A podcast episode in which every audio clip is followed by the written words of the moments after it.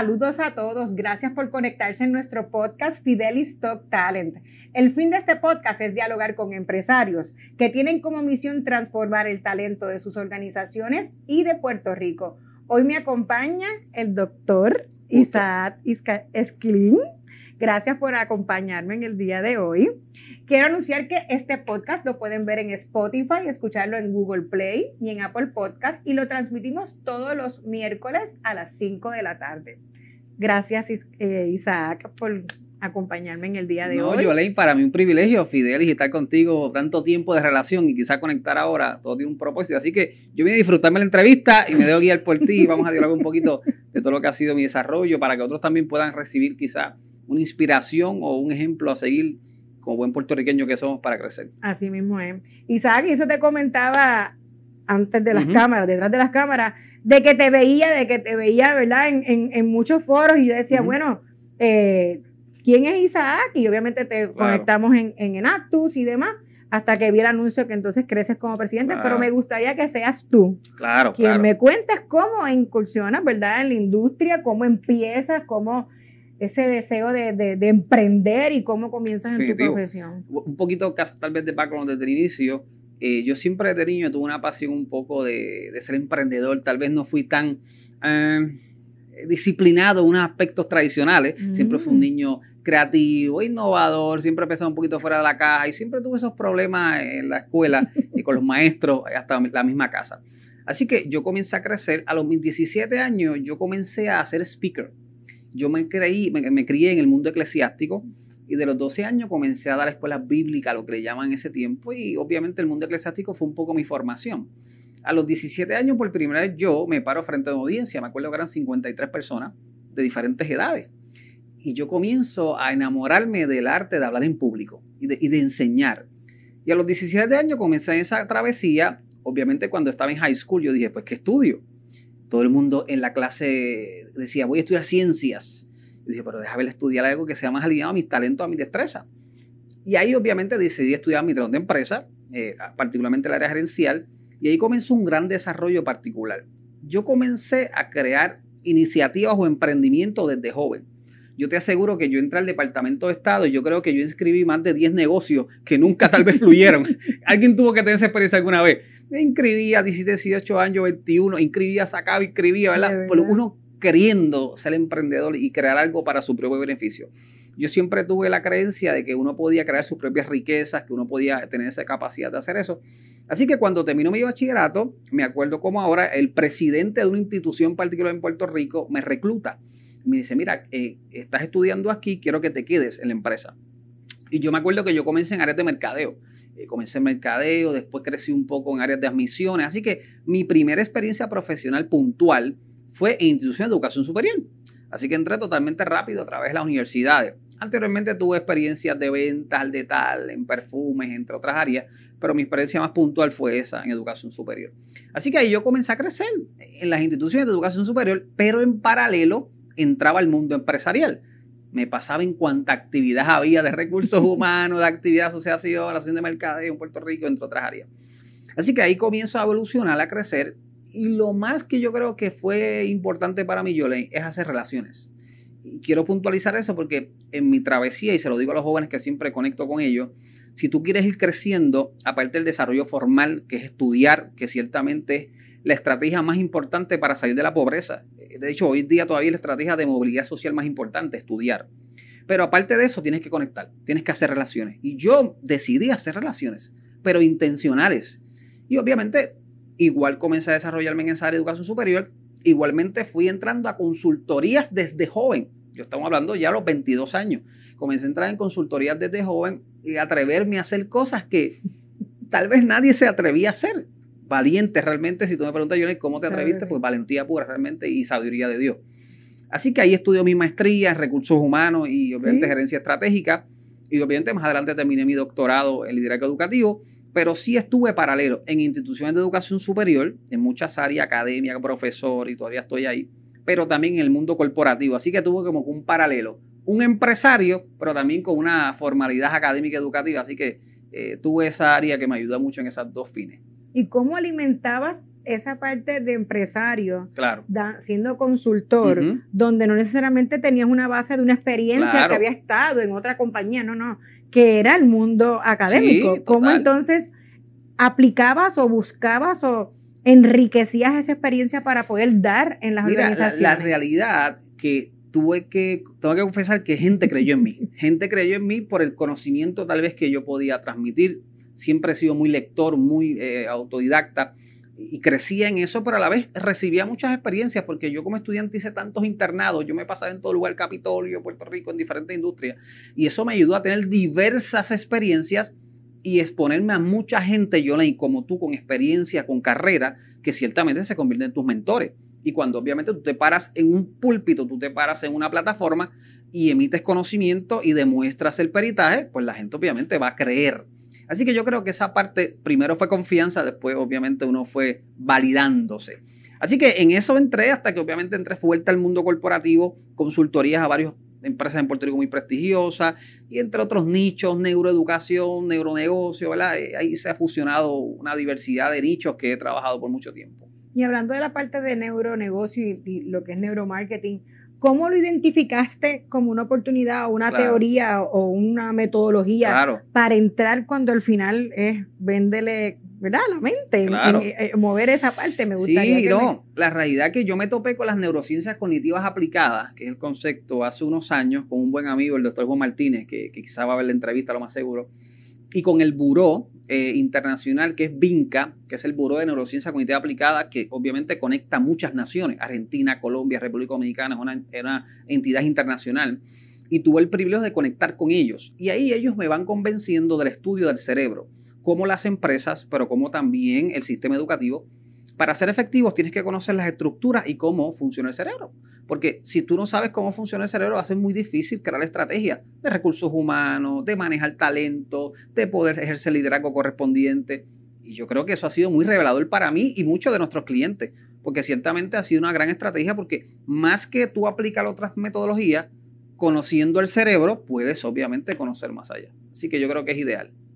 Y una de las cosas es que cuando vas a hacer esa aplicación de uno de los libros que leí fue Véndela tu, a la mente tu idea, ¿verdad? De, este escritor Jason Clarick. Empecé a ver todo lo que es esa teoría de, que si conectamos aquí, claro. muchas veces queremos conectar aquí, que es también importante, puedes entonces ser redundante, ¿verdad? En, en, llevar tu mensaje. Pero cuando, cuando empezabas a trabajar en estas empresas, ¿Era básicamente en ese tipo de, teoría o era también haciendo consultoría, haciendo speaker, haciendo varias? Pues mira, mi plataforma de consultoría era primero en development, desarrollo profesional, áreas de liderazgo particular, por mucho tiempo y todavía a diestros gerentes de muchas compañías, en todo lo que tiene con gerencia, liderazgo, planificación estratégica, cosas más puntuales técnicas. Igualmente tenía una parte donde sí se aplicaba ese tipo de metodología, particularmente recursos humanos el manejo de talentos, cómo tú podías identificar un talento correspondiente, cómo alinear competencias y destrezas, porque ciertamente el mundo del trabajo de hoy son destrezas y competencias, no es contenido. Así que las neurociencias cognitivas aplicadas ayudan a que la empresa conozca cómo ser más efectivo, sin lugar a dudas. ¿Cuál fue de todos esos eh, proyectos que hiciste el de mayor relevancia que te sientes súper orgulloso de haberlo. Eh, mira, para no mencionar las compañías, obviamente, varias compañías en Puerto Rico fue muy bueno, particularmente tuve una, un banco muy conocido en el país, donde adiestramos la mayoría de sus gerentes en sucursales eh, para mejorar el customer service. Eh, obviamente los gerentes en esas áreas siempre están en esa oficina atrás, manejando operativamente la empresa y la sucursal. Y cuando aplicamos varias destrezas de liderazgo transformacional, liderazgo carismático, otras metodologías de John Maxwell, porque uso mucho la de John Maxwell, pues ayudó. Y cuando se mezcla la neurociencia cognitiva aplicada, entender las emociones, cómo tú entender que el ser humano no es simplemente una materia prima obsoleta, sino que es, tiene emociones. Yo creo que la eficiencia y el ambiente o el clima laboral mejora, y por eso que ciertamente esta metodología ayuda mucho a las empresas. Eh, ¿Y cuál ha sido ese momento más difícil, Isaac? Porque obviamente si quisiéramos que todo eh, fuera bien fácil. No, no, no, no. Bueno, hasta hoy nada ha sido fácil. Por ejemplo, yo tengo un rol eh, ahora mismo que soy presidente de Vueltas College aquí en Puerto Rico, una institución de 75 años en el país, y yo entré en abril 1. en medio de la cuarentena, en medio del COVID-19. Así que yo soy un presidente de coronavirus. Eh, y ciertamente fue un gran reto, aunque obviamente llevaba tiempo en la industria. Yo, vengo de otras universidades muy grandes en Puerto Rico, así que he corrido bastante. Pero fue un reto liderazgo para mí bien interesante porque no estamos hablando de un momento tradicional.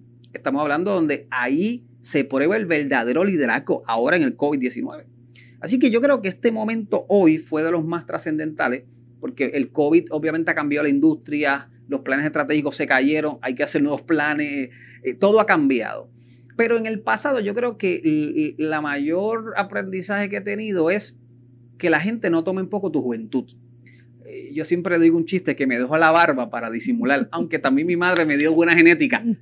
Pero la realidad es que los jóvenes tienen que aprender a, que no puedan menospreciar su juventud, pero ellos tienen que dar el ejemplo. Y yo siempre resuelto a estas generaciones, particularmente la generación Z, a los millennials, que puedan aprender a ser disciplinados, que puedan aprender a aprovechar el tiempo y la vida. Eh, hay dos cosas que van a ser irreemplazables y es el tiempo.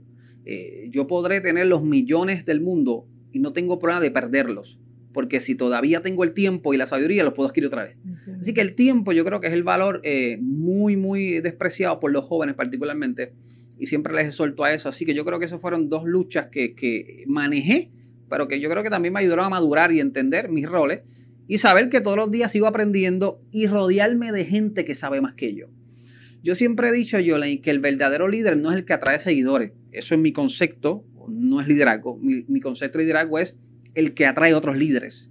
Y si tú tienes la capacidad de atraer otros influyentes y otras personas que estén a tu nivel o mayor, me parece que estás llegando a un pico de liderazgo que otros no llegarían.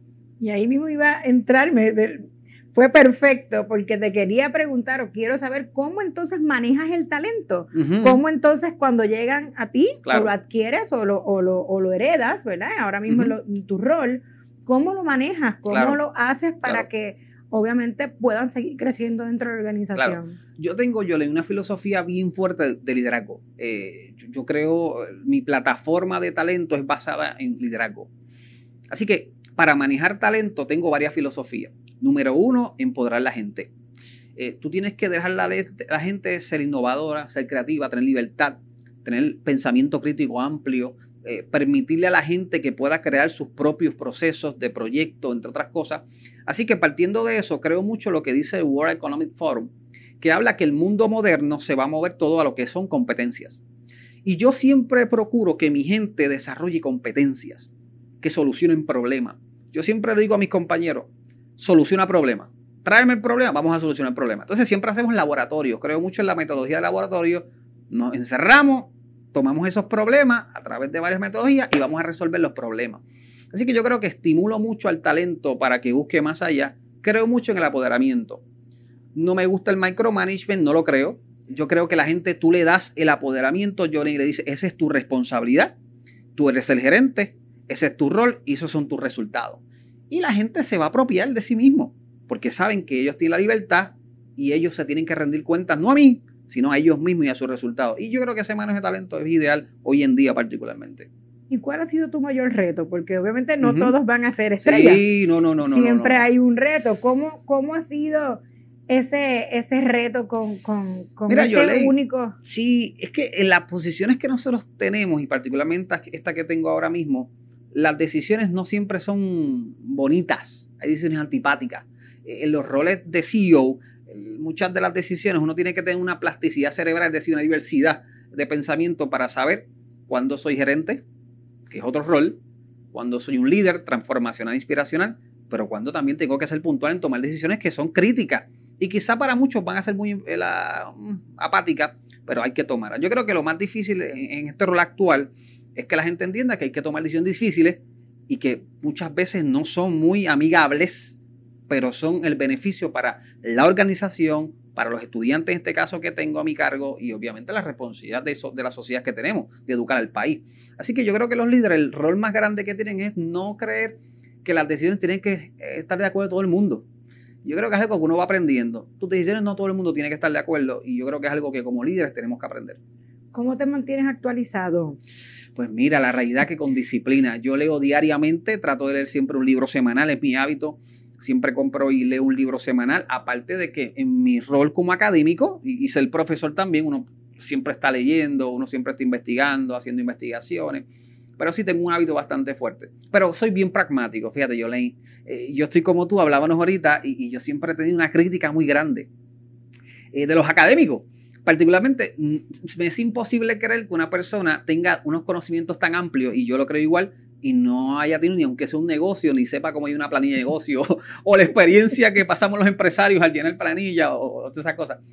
Pero creo en la praxis, creo en el pragmatismo, creo que uno aprende conocimientos para llevarlos a cabo. Así que la universidad, por eso que en este rol que amo, la universidad se tiene que convertir en laboratorios. Estos estudiantes que no salgan con un diploma. El diploma Yolene no les va a ayudar. Dímelo a mí, ¿sabes? Que los entrevisto. No les va a ayudar. El diploma sí ciertamente es un adorno, es una buena diadema, pero esa diadema no hace nada si la persona no demuestra que implica competencia, destreza, liderazgo, el arte de hablar en público, otras cosas. Así que yo creo que las universidades tenemos que movernos a cambiar, a ser menos teóricas, más prácticas, menos contenido, más laboratorio. Así que yo creo que en ese rol es nuestra visión como institución y como Puerto Rico, creo que. Y exigir esas experiencias críticas dentro de las organizaciones, que es donde están en el día a día. Pero lamentablemente, Isaac, tenemos estudiantes que, obviamente, mi mensaje siempre: no preguntes y cuánto me vas a pagar la práctica, no te va a pagar ahora, te va a pagar mm. después. ¿Por qué? Y si te pagan, pues gloria a Dios. Pero ¿qué pasa? Que cuando en el resumen, yo veo un resumen con un bachillerato, pero con tres prácticas internados con diferentes compañías. Sí, estuve en internado. No me quedé todo el verano en el sofá durmiendo. Estuve haciendo internado. Mezclado, ¿verdad? con esa eh, diploma, pues obviamente añade muchísimo valor. Totalmente. Y obviamente sí, qué bueno que tienes esa visión que, estás hablando, porque lamentablemente recibimos estudiantes que pues, se quedan solamente con lo que fue la teoría y no necesariamente lo, traen a la práctica. De hecho, es una crítica a la universidad del país y yo exhorto porque yo sé que tus seguidores son mucha gente de autoridad y poder en el país. La realidad es que las universidades se tienen que mover, los sistemas educativos se tienen que mover y es mi visión y es mi mensaje. Tienen que salir de lo tradicional tienen que moverse a lo que se llama aprendizaje basado en competencia, aprendizaje basado en talento, donde el estudiante, donde ese aprendiz no necesariamente vaya a un salón a escuchar, sino que vaya a un salón a construir, a crear, a, construir sus sueños, a crear empresas, a crear capital humano, a crear patentes en el país que tanto nos hacen falta, modelos. Teoría. Así que yo creo que en Puerto Rico tenemos la capacidad, yo en los puertorriqueños y los jóvenes de hoy en día, más los millennials y la generación Z, que tengo una teoría hipotética que es muy seria, que en el 2030 hay un cambio generacional. En el 2030 los baby boomers, se dice que de aquí a 10, 20 años los baby boomers desaparecen. Es una realidad muy crítica. Todo lo que tenemos hoy en día en el país y en la sociedad son a través de los baby boomers, sea para bien o para mal. Así que estamos hablando que por primera vez hace tiempo en la historia una generación no muere completa. Y hay un cambio de qué? Hay un cambio de legado. Así que yo creo que los jóvenes hay que empoderarlos, hay que ayudarlos porque ellos son la sociedad del futuro. Y si no los apoderamos y los guiamos, como bien tú dices, en diversas experiencias, yo creo que Puerto Rico, el mundo puede peligrar. Y desarrollando las competencias, como hablaste ahorita de World Economic Forum, eh, lo hablaba yo con, mis estudiantes de NACTUS casualmente antes de todo esto y ahora se actualizaron.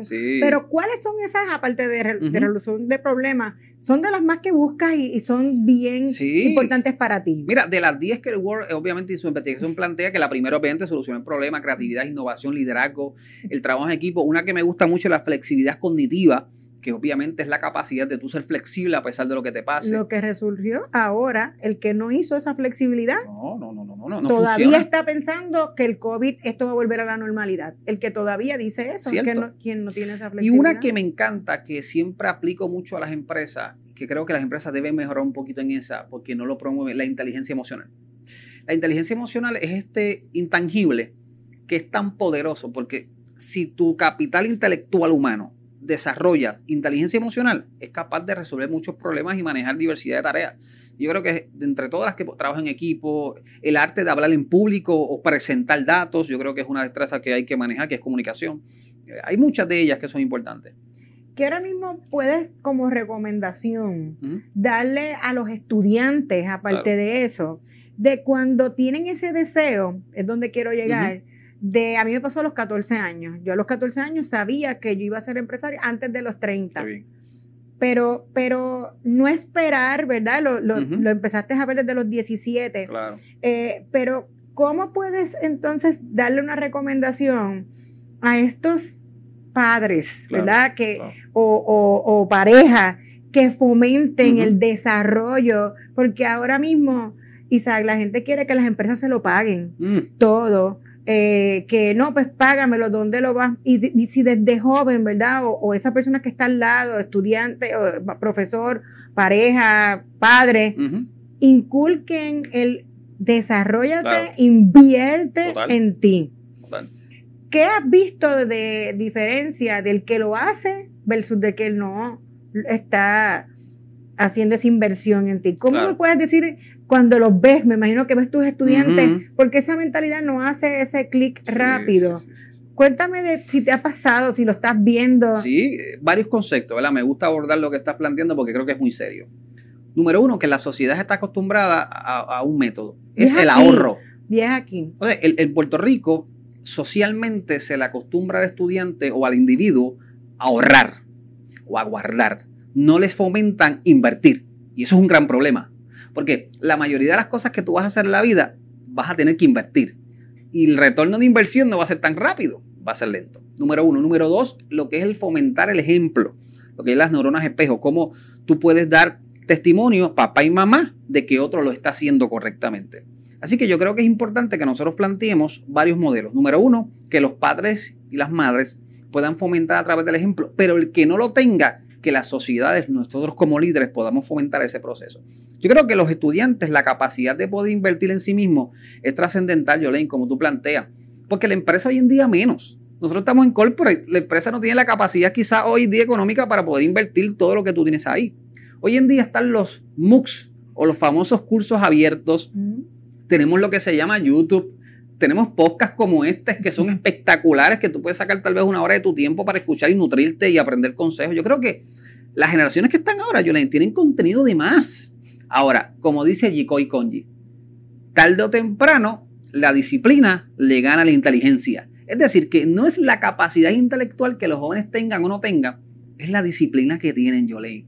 Yo creo que la disciplina es lo que va a llevar a alguien del punto A al punto B. Y eso es lo que tenemos que fomentar en la sociedad, disciplina. Y eso viene de los padres, familia, universidad y sociedad y los líderes que nos representan, ciertamente. Yo tuve una oportunidad, una de las herramientas que nosotros también representamos aquí se llama Strength Profile. Y yo viajé en el 2016 a Europa. Y allá, dentro de la gente que nos estábamos certificando, éramos 16, Mm. 3 de Puerto Rico y, 10 Qué y, y 13 de todas las partes de. Europa. Eh, Isaac, tú puedes creer que la gente allí hablaba de que tú le vas a vender que esto a las compañías. No. Aquí nosotros tenemos dentro de nuestro budget, yo soy un coach certificado Wow. y yo estoy book hasta, fe- hasta marzo y era noviembre. Wow. La gente aquí, dentro de su budget de alimentos, de agua, energía y demás, tiene un presupuesto porque no esperan, a, no esperan a que las compañías sean quien, cuando yo regresaba de allá, yo decía, Dios mío, ¿cómo, cómo lamentablemente yo en muchas entrevistas escuchaba eso? Sí. Y que obviamente esto ha hecho de que haya mucho contenido Sí, para que obviamente pueda eh, tener esa, esa, ese deseo de invertir y no verlo como un gasto. Sí. Y obviamente, aunque mencionaste lo de ahorro, verlo también como que ahora no te va a pagar, Ujú. entre comillas, pero va a poder entonces No, es a mediano y largo plazo. La A largo realidad, plazo. eh, la realidad, la inversión es bien importante en el proceso de profesional. Si tú no inviertes, de hecho, la gente también tiene que aprender a que le cueste las cosas, Yolene. Eh, porque si no es gratis, no lo tomo. Y yo creo que eh, es importante entender que cuanto te cueste, cuanto te duela, lo vas a apreciar. Es una frase que a mí me encanta. Sí. Conforme a lo que te duela, ¿verdad? cuando tú lo das, y sea la inversión que sea en tu vida, si te duele, es que obviamente te va a producir. Yo creo que esa mentalidad me gusta que la promueva. Dentro de todos los libros que has leído, cuéntame cuál ha sido uno de los, porque tiene que haberte impactado Sí. mucho, de los de mayor impacto. Pues mira, no te puedo negar que tengo un sesgo bien grande ahí. Eh, uno de mis autores favoritos John Maxwell. Eh, ciertamente he leído todos sus libros. Yo creo que las 21 cualidades indispensables del líder, eh, de hecho un bestseller muy conocido, fue punta de lanza para mi vida profesional. Me acuerdo que lo leí a los 18 años y ese libro para mí, yo todavía veo las notas y las marcas, Wow. hasta la letra de uno cambia y yo siempre repaso, porque yo creo que marcó mucho el fundamento de mi vida. Esas 21 leyes, cómo las explica, cómo te da la capacidad de entender que mientras aumentes tu nivel de liderazgo, también aumentarás otras cosas. Yo creo que fue uno de los libros siempre más importantes para mí. ¿Tienes un mentor o un coach Sí. o varios? Varios. Yo creo que lo que tengo ahora no es necesariamente por lo que yo he hecho, sino porque lo, lo que otros han hecho por mí. Y la confianza que me han dado hasta ahora, yo leí. Y yo creo que la mentoría soy parte de eso, amo. Y obviamente participamos de hecho en un proceso particular y juntos. Creo en la mentoría, creo en dar cuentas a otros, es bien importante. Eh, así que tengo varios mentores. Podría mencionar un sinnúmero de ellos, de Rivera Manso, amigo. Eh, tengo varias personas que siempre uno constantemente busca el consejo, busca obviamente el acuerdo para que uno pueda crecer también como persona. Y ya tienes tus coaches y tus... Sí, la realidad, yo estoy certificado en coach y obviamente ejercí por mucho tiempo la metodología de coaching eh, con muchos clientes ciertamente.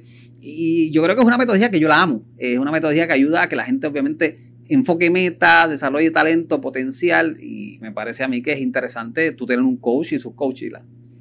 Muy bien, ¿qué significa para ti manejo de talento, el concepto en una sola palabra y por qué? Oye, la pone difícil. Esto es el ping-pong de la entrevista. en una palabra, eh, manejo de talento, mira, yo le llamaría diversidad.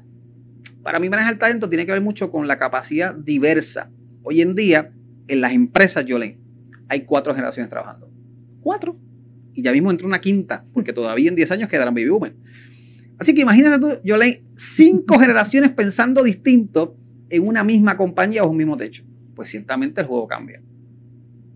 Y básicamente, cuando eso sucede y ver cómo cambian y hay una sinergia al revés de otros, no sé si en, tu, en una organización que lleva 75 años tienes todas funcionando. Todas funcionando. Y, y cómo entonces se ha podido, que he visto también una flexibilidad de estos millennials también trabajando con como yo, ¿verdad? Y también baby boomers, pero ya tengo también, o no sé si te está pasando, millennials que supervisan, que yo me imagino en tu caso. Sí, es, no es Stanford. por eso. soy millennial, la realidad. Eh, trato de evitarlo, pero sí soy millennial.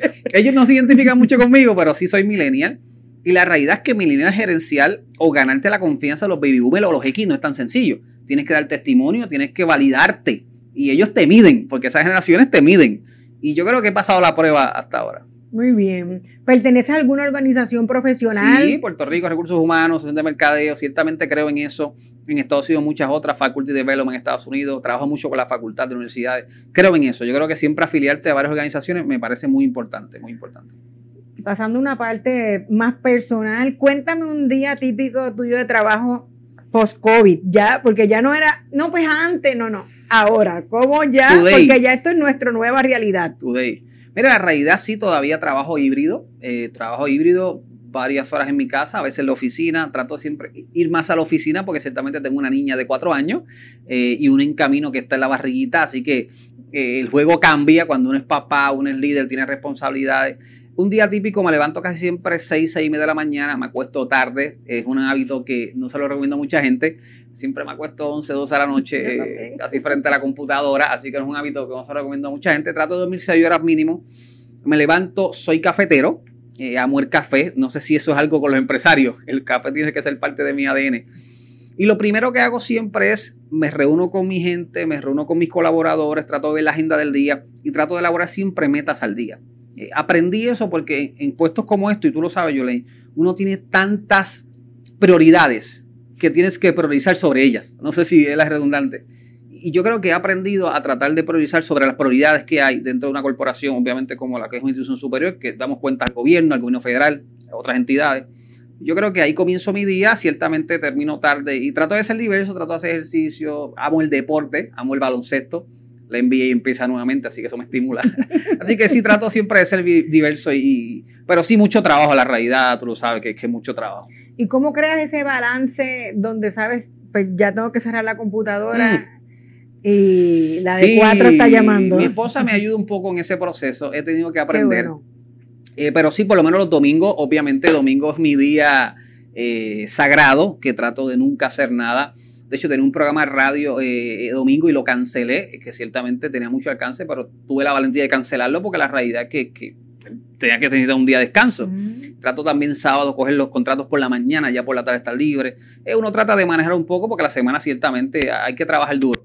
A la gente pregunta cuál es la fórmula secreta de para prosperar. trabajar duro, no hay otra. No hay otra. Sin trabajar todavía no he, conocido a nadie que lo ha podido alcanzar.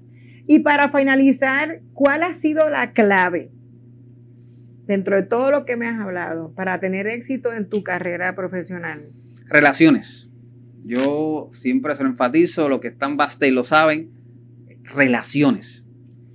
Mientras más relaciones tú puedas crear, no para beneficio necesariamente de ganar algo, sino para nutrirte de otros y rodearte de mentores que sepan más que tú, para mí eso es la mayor clave para crecer.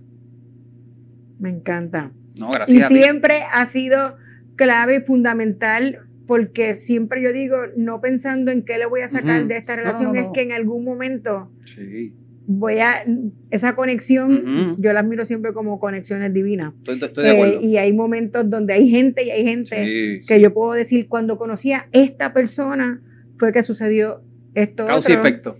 Totalmente de acuerdo. Y obviamente al final son relaciones porque solo todavía no hemos podido construir si llegaste solo, tus metas eran pequeñas, dice John Maxwell. no, no, no se puede. Así mismo es. Gracias, porque sé que estás en un momento, obviamente, tu organización entrando, o sea, un presidente COVID. Total. Estudiantes todavía híbridos, ¿cómo han eh, podido asimilar? Eh, ¿Cómo has hecho con la organización? La realidad es que la organización la hemos encaminado, ahora mismo nos hemos convertido prácticamente a la obligación, una institución híbrida, una universidad híbrida. Yo creo que los estudiantes poco a poco, Yolín, lo están asimilando. Creo que esto no es para ahora, creo que eso va a ser el mañana. Eh, el COVID lo que hizo fue tal vez adelantarnos 10 años de lo que iba a pasar en el futuro, eh, apresuradamente, pero creo que hay un buen manejo y totalmente el servicio al estudiante. Yo creo en las próximas generaciones. Yo, creo en las próximas generaciones. Así que por eso que me encanta el mundo educativo. Y el corporativo siempre está ahí, me llama porque es parte de mi pena, pero amo la educación. Así que yo creo que sin educación el país no puede prosperar.